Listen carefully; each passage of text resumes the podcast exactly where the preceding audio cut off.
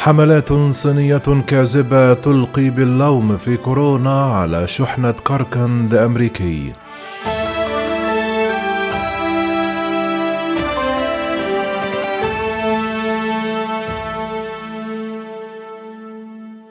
أمام الضغوط الدولية لدفعها للسماح بالتحقيق في منشأ فيروس كورونا تنخرط الصين في حملات تضليلية على وسائل التواصل الاجتماعي لإبعاد أي ربط بين الفيروس وبين أراضيها عبر الترويج لروايات تشير بأصابع الاتهام لدول أخرى كأماكن محتملة لظهور فيروس كورونا.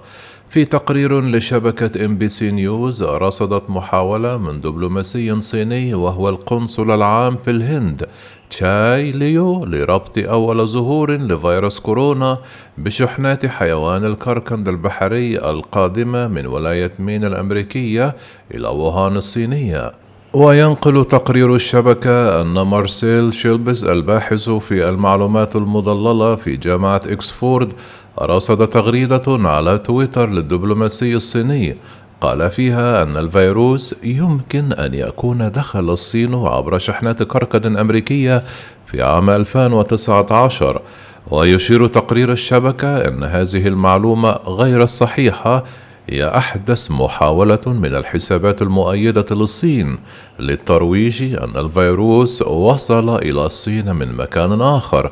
يقول الباحث أن تدوينة الدبلوماسي الصيني ترجمت إلى لغات متعددة بما في ذلك الإنجليزية والأسبانية والفرنسية والبولندية وحتى الكورية واللاتينية.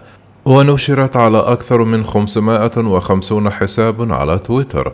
وبعض الحسابات التي نشرت مضمون التدوين كانت حسابات حديثة فيما بقي الحسابات كانت قديمة وحقيقية ولكن فيما يبدو أنها انخرطت في الحملة التضليلية الصينية.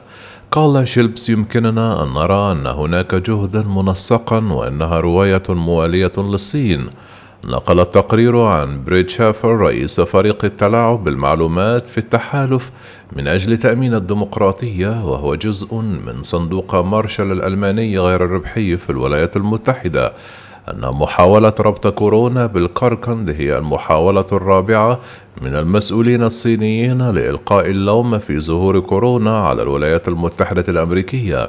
وكانت شركة تويتر علقت بعض هذه الحسابات وقالت إنها راجعت بعضها بموجب سياسة التلاعب بقوانين المنصة ونشرها لرسائل غير مرغوب فيها.